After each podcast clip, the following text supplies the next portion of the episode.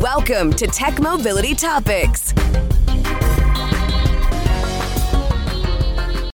resources are referred to as virtual power plants by electric utilities, and they can provide power companies with a way to balance supply and demand across the grid. So, what is exactly a virtual power plant? Could be that Ford Lightning in your driveway, could be the solar panels on the top of your house, could be any other microgrid or power source that is not initially provided by the utility but offers power back to the utility to manage. Taken together, it's an opportunity for the utility to balance supply and demand.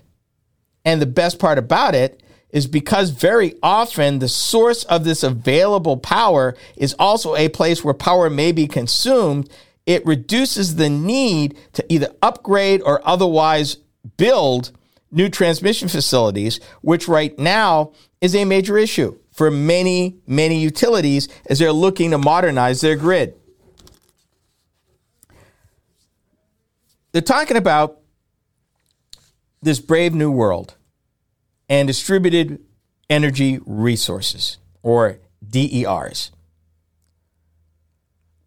We're moving away from a time where utilities, as a rule, would use major large power plants out somewhere and transmission lines from the plant and all the kinds of substations and management and balancing that would have to go into managing that power. A lot of people don't realize that electric power in the world is a balancing act. It is a constant balancing act of available resources versus uh, current demand.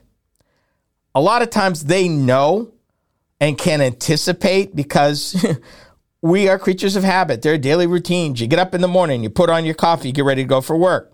So, probably from about six in the morning to about nine in the morning, they know there's going to be a big demand for power. Once people get to work, that tends to lead off, and then there are blips through the day, and then people come home, and there's another blip. Weather issues uh, will cause a blip. Extreme cold or extreme heat, they'll know that there'll be an increased demand on their grid.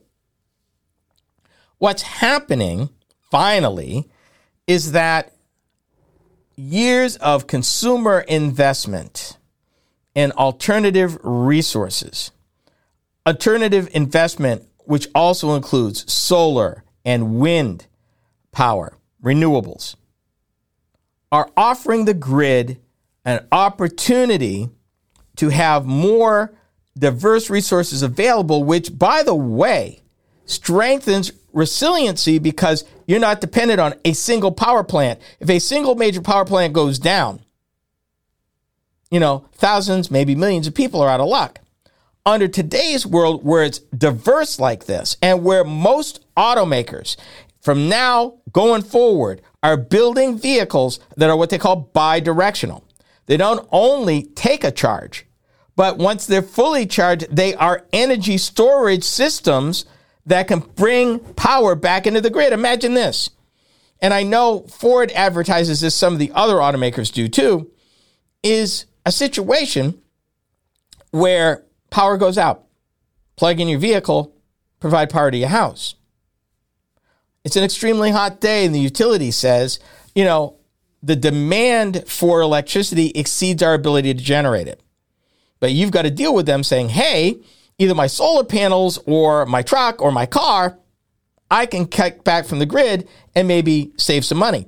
Best part about this whole thing is when you talk about balancing things out, and a lot of people have brought this up. Oh, the grid, you know, all these cars, we can barely handle the grid now. Oh my goodness, you know, it's going to overwhelm the grid. Actually, bi-directional vehicles are probably and solar panels and all that's probably the best thing ever happened to the grid. Why? Because every single one of those that come online doesn't just charge, it can put power back into the system. And we've talked about, and I, you know, Toyota's got a thing going on with uh, PG&E right now. PG&E did a thing with BMW i3s eight or nine years ago. This is not news to the utility industry. They know it's just a matter of getting it organized and setting up their systems to manage this on demand power availability. It's not in their wheelhouse. It's not something they're used to. So this is all new territory for them as they learn and they group it together in what they call a virtual power plant, meaning it's the equivalent of a power plant, but it's many different sources. As a result, it's better, I would argue, that with the right software, it's actually better for everybody because there's no one thing that can go down and take out everybody. Unlike the way that power has been generated and distributed in the United States for the last 100 years. It's time for a change. Give you an example. You may recall maybe about six, seven years ago, Elon Musk made a deal with uh, the province of Southern Australia.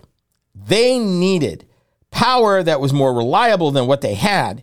He said he would put in a bank of power walls and to capture uh, the power from the renewables to provide stable power in that province. As a result, they're in a position now to be able to serve 50,000 homes with reliable, renewable, predictable electric power. This is the thing that's going on. As people go to the next step, not just bidirectional vehicles, but now you've got storage systems in your home. So maybe you've got a vehicle out there, you've got a solar power item or something else is generating power to where some t- parts of the day you sell power into the grid, and other parts of the day, when it's cheap, you buy power from the grid. So maybe you sell power to the grid from your truck or your solar panels in the morning, you know, uh, from nine, from six to nine. At night, at maybe one to three in the morning, you buy power to recharge your truck or replenish your uh, storage batteries or however for pennies. One challenge that there may be as we make this way to virtual power plants is the tariffs and the rates that are regulated by state utility boards with respect to how power is charged and how they rate it.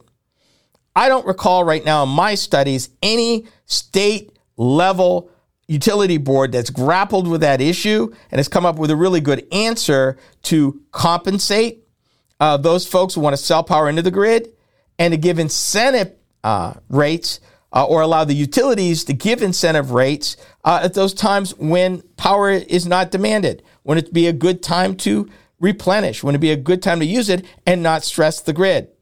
We're coming that way. There's algorithms and logarithms and software be, excuse me, being written. This is a thing that's going to happen. It's a thing that is happening. Those utilities that are forward thinking will adopt it first. The others will come around as they need to. But with the number of traditional plants going offline at a rate faster than we can bring on renewables, we definitely got to do something. And the time for that, I believe, is here. And we're only going to see this increase. And at the end of the day, it's a good thing for everybody because now we're not going to be stuck with paying the rates to replace aging transmission lines and building new power plants, which are expensive and takes years. Imagine that, that you hold the destiny for your energy independence literally in your driveway and on your roof. And you can actually get paid and cover that investment. Who could have thunk it? We are the Tech Mobility Show.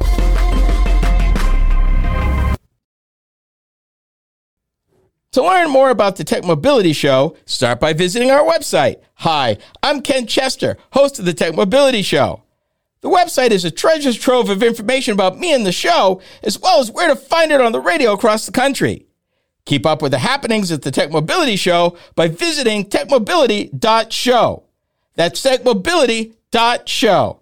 You can also drop us a line at talk at techmobility.show.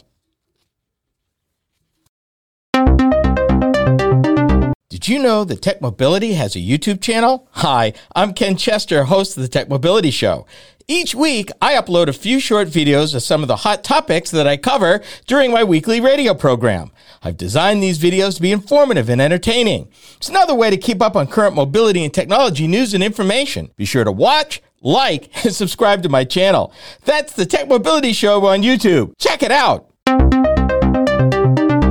Are you tired of juggling multiple apps and platforms for meetings, webinars, and staying connected? Look no further than AONmeetings.com, the all-in-one browser-based platform that does it all. With AON Meetings, you can effortlessly communicate with clients, host virtual meetings and webinars, and stay in touch with family and friends, all in one place and for one price. Here's the best part. You can enjoy a 30-day free trial. It's time to simplify your life and boost your productivity. AONmeetings.com, where innovation meets connection. Get started today and revolutionize the way you communicate.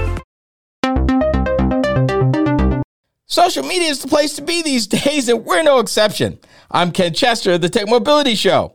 If you enjoy my program, then you will also enjoy my weekly Instagram videos. From the latest vehicle reviews to timely commentary on a variety of mobility and technology related topics, these short features are designed to inform and delight you.